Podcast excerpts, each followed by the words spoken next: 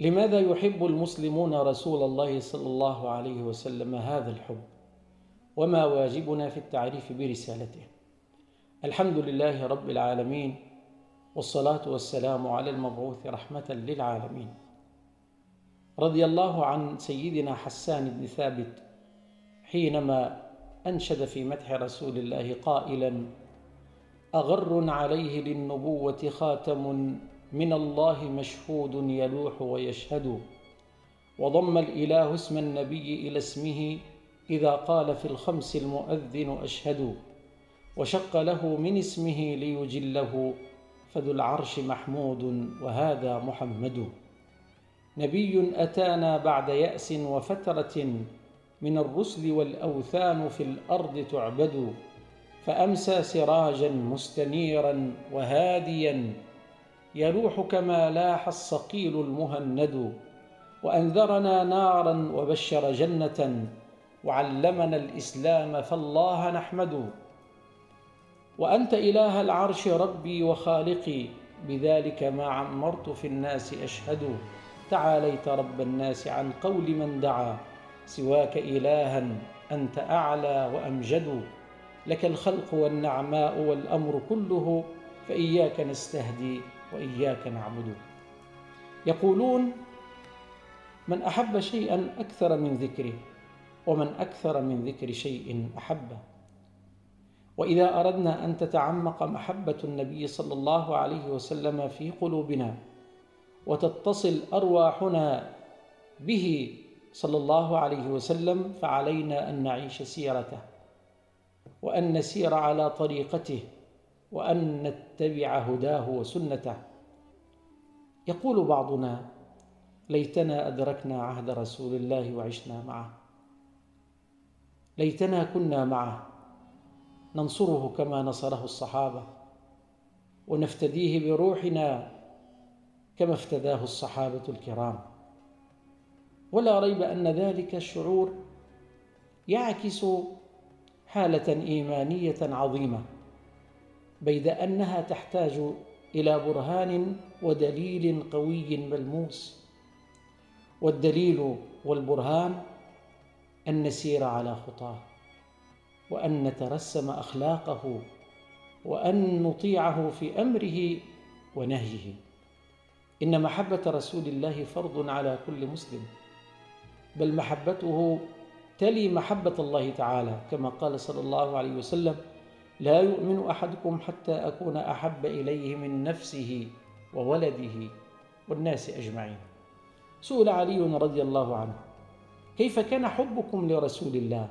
قال كان والله أحب إلينا من أموالنا وأولادنا وآبائنا وأمهاتنا ومن الماء البارد على الظمأ.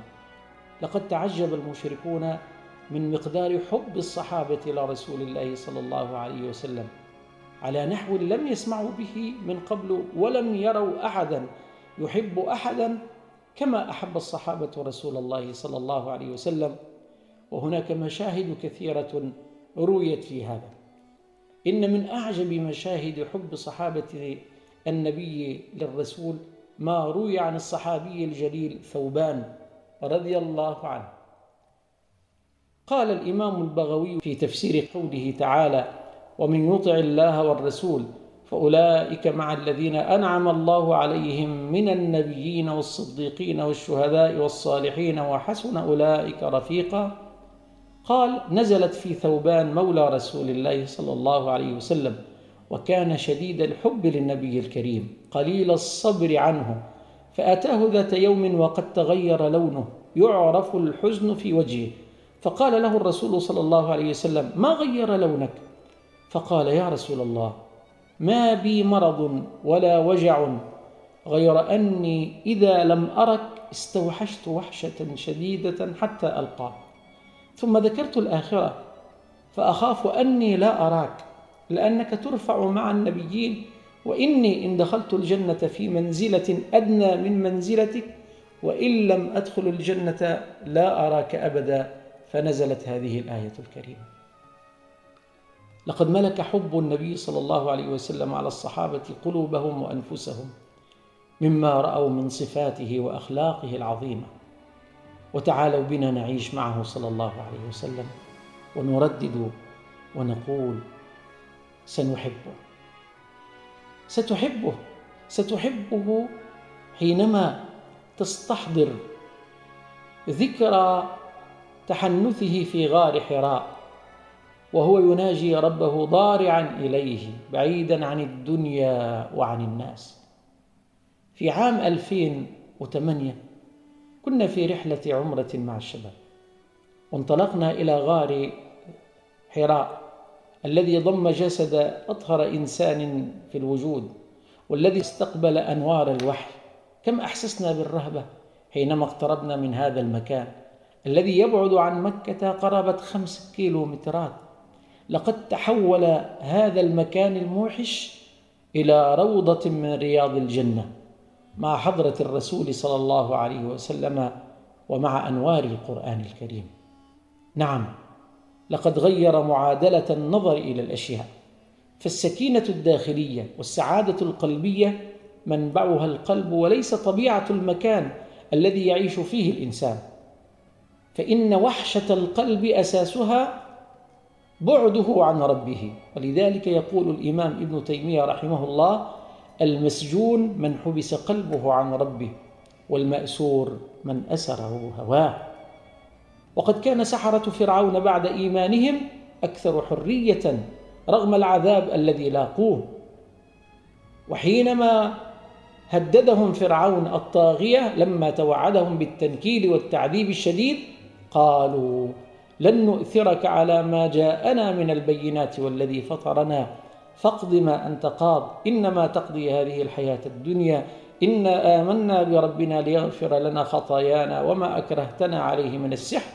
والله خير وأبقى. لقد بقي النبي صلى الله عليه وسلم ستة أشهر يتردد على هذا الغار. متعلق القلب بالله متأمل الفكر دائم النظر حتى جاءه الروح الأمين.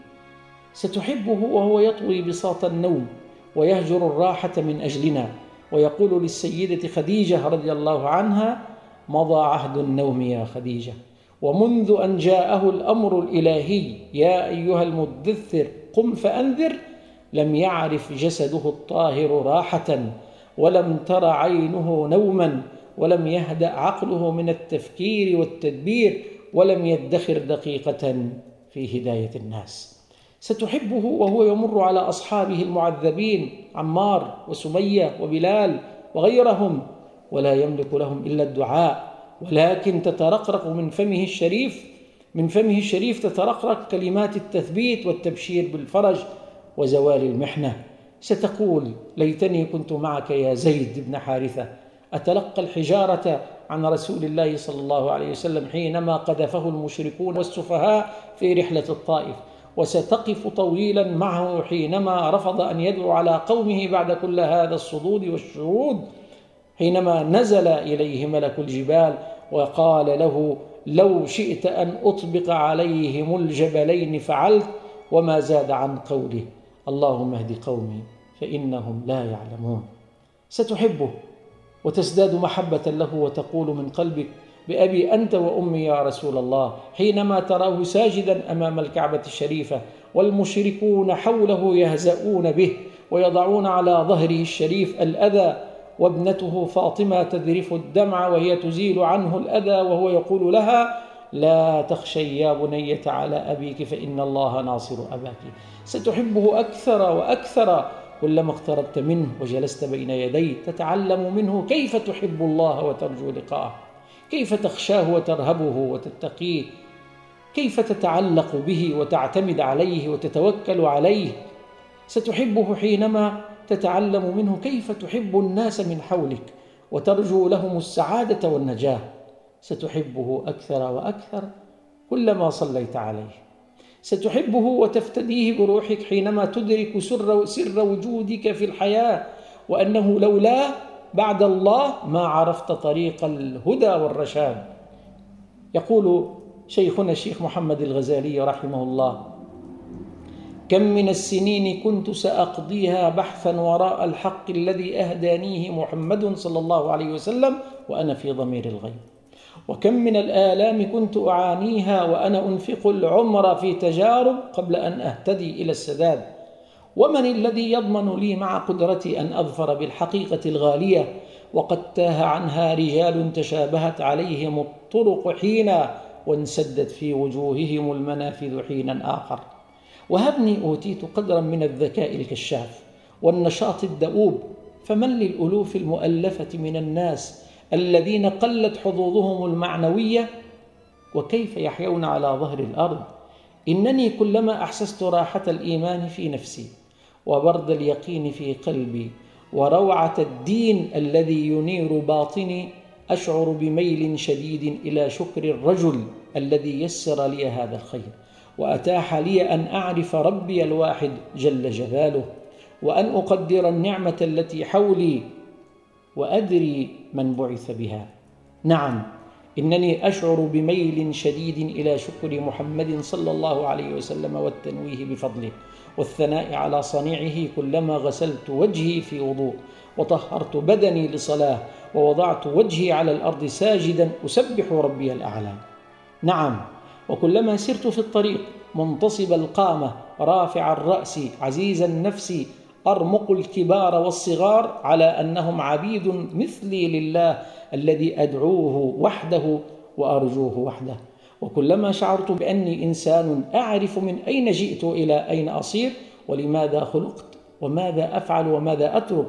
وكلما تصورت أن هناك بشرا كثيرين تكتنفهم الحيرة والظلمة لأنهم محرومون من ذلك المتاع المتاح لي. أحسست أن في عنقي وعنق كل مؤمن مثلي دينا للرجل الطيب الكريم الذي مهد لنا بجهاده هذا الصراط المستقيم لمحمد صلى الله عليه وسلم. أيها الإخوة والأخوات إن أكثر الناس في الأرض يجهلون حقيقة الرسول صلى الله عليه وسلم. وأعتقد أننا لو قمنا بدراسة ميدانية عن صورة رسول الله في أذهان كثير من غير المسلمين لوجدنا أننا بحاجة لجهود كبيرة متنوعة من أجل تعريف الخلق بأخلاق سيد الخلق محمد صلى الله عليه وآله وسلم.